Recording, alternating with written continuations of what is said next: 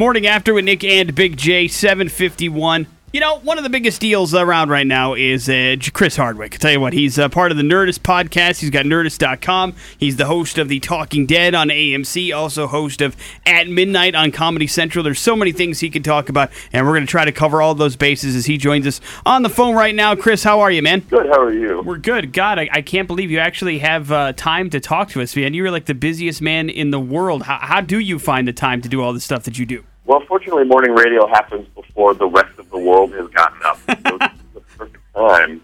I used to do morning radio, so I, I, I know I know the drill. I was going to say, welcome back to the terrestrial side of things, man. We've missed you.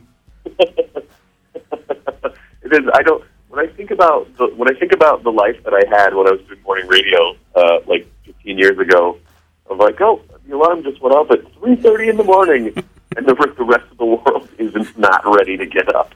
It is. It, it it's like waking up in a coffin. I don't know how you guys do it. It, uh, it, well, and, and then getting a chance to talk to you and, and the fact of your radio background, it gives us hope that someday we might have something worthwhile to do down, down the road.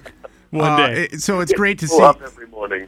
Yeah, it's great to see Pull up being. every morning out of bed. I've been to Boise too. I like I like Boise. I've been to Driggs, Driggs, Idaho. It's a good good town.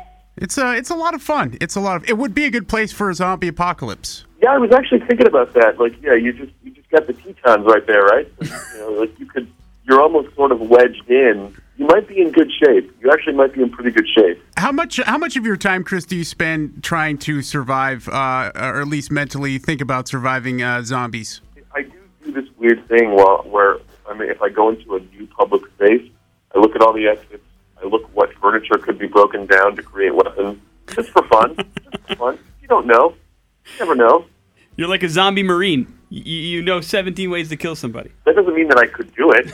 but in my head. You, you, you I, I would, I, I think I would like to see a, a shirt printed up that says, "I survived Marilyn Manson. I can survive a zombie attack." I'll tell you that did that did actually make me feel a lot more confident about getting through a zombie apocalypse. Like, okay, this guy came on, probably going to be okay. Probably going to be okay. Uh, I don't know what Marilyn Manson was doing before he came on the show. I think it was alcohol related, but who's to say?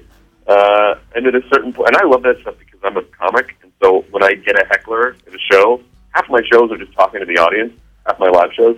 So I really did want to just veer into him as much as possible and, and, and screw around with him, but I I had to keep the show on track, and so at a certain point, I had to start shutting him down. Like I, I had to be a jerk because if I didn't, he would have completely taken over the show with uh, with non sequitur nonsense. So uh, you know, and, and people were so mad. I've never seen people so mad online about something that was not that was non life threatening as as Marilyn Manson uh, rambling on the show. You know, um, uh, obviously we're big fans of The Walking Dead, but I, I can't, you know, and, and I'm not just kissing your butt here. It's, I don't feel like uh, my experience is complete without watching The Talking Dead afterwards because there is such great information in it, and you know, you have usually somebody who, who's a part of the show, and, and you get some great insight into what's going on. And you know, after all, I mean, the whole point of this is that we're, we're all kind of real nerds when it comes to this, and, and it's a place to, to gather.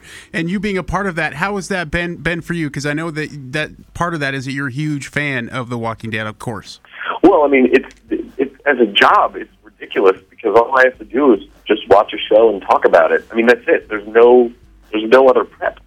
I watch the show on Sunday, um, a couple hours before everyone else does, and then we do the show, and that's it. it. You know, like we come up with you know, I'll talk with producers and say this stuck out to me or this stuck out or what does this mean, and we'll come up with a framework of questions, but they're just jumping off points. It's really just a conversation. And think with a show like Walking Dead, you kind of there's so like that in Breaking Bad. You know, there are a handful of shows on TV that you need to talk to someone after the show because your mind is is being yanked in a million different directions, and so you just you kind of need a little bit of therapy before you get into bed. And so I think that's what we give. And then on the other side of that, you got At Midnight on Comedy Central, which just debuted a couple of, uh, of days ago, and it's it's doing well. It's hilarious. You get to work with some of the funniest people on earth. And whose idea was that? Was that something that you came up with and pitched and said, "Hey, this would be a good idea for a show"? No, it's the funny part is I do. I got to do this show because I did another pilot for Comedy Central a year ago, uh, and they were like, "No, not so much." that one didn't go that well.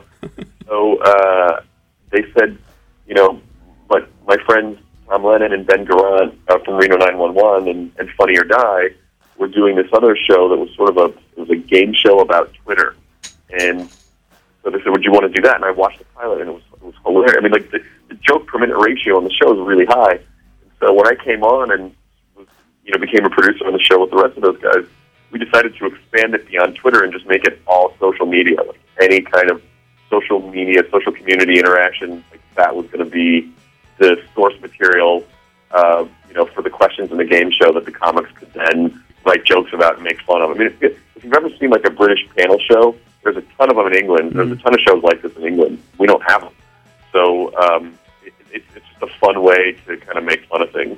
It's great. And then, you know, you are kind of in the middle of all that. And, and serious question, man. I mean, you've got so much going on between the podcast and the hosting duties and the Talking Dead and all the other stuff that you do. Is there an end game here? Is there like a goal that you're like, you know what, here's what I want to do uh, when when things are all said and done? Is it like a talk show kind of deal or, or what's the uh, what's the idea behind it? Well, I think I, I, w- I would really like to do this show for a while, um, and we'll find out, you know, by the end of the year if we're going to come back next year and do it, you know, even more regularly.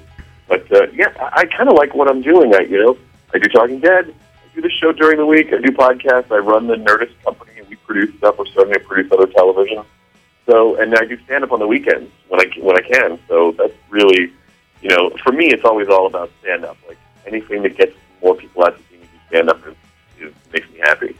And you know, I imagine that probably wasn't the end game when you started doing radio back in the day. You were like, you know, I want to be the uh, the go to guy on all things nerd pop culture. But you have become that. And is it is it a daunting task to try on t- to stay on top of everything that you need to be on top of to do your job correctly? Um, I mean, it, it definitely is. Um, it's definitely a bunch of part-time things that have become a full-time career. Yeah, but when I was when I first started the business, you couldn't pitch anything with the word nerd in it because it, they entertainment didn't felt it was too niche, and so they would never let you do it. They thought the nerds were basically you know lived under a rock, and they then they slowly began to realize in the early 2000s after like you know when when people started getting broadband uh, internet, and then with X Men and Spider Man and all these comic book movies that were well done, and they sort of realized, oh, actually, this is a very large, powerful group that we should make things, make make big budget things for. You know, it happened in the early 2000s and mid 2000s is when I realized, like, oh, I can actually start working on things that I really genuinely care about, as opposed to just taking you know jobs hosting dating shows or whatever. survive. So um, you know, that's that's really that's really that's really what it was. That's when I kind of decided to start doing things that I only only that I only cared about. And I tell you what, man, the passion shows. The uh, podcast is amazing. You can check that out, the Nerdist podcast, and then uh, Talking Dead, of course, on Sundays after The Walking Dead at midnight on on Comedy Central every weeknight. And uh, Chris, man, it was good catching up with you. Thank you so much for the time. Thanks, guys. Take it easy. Later.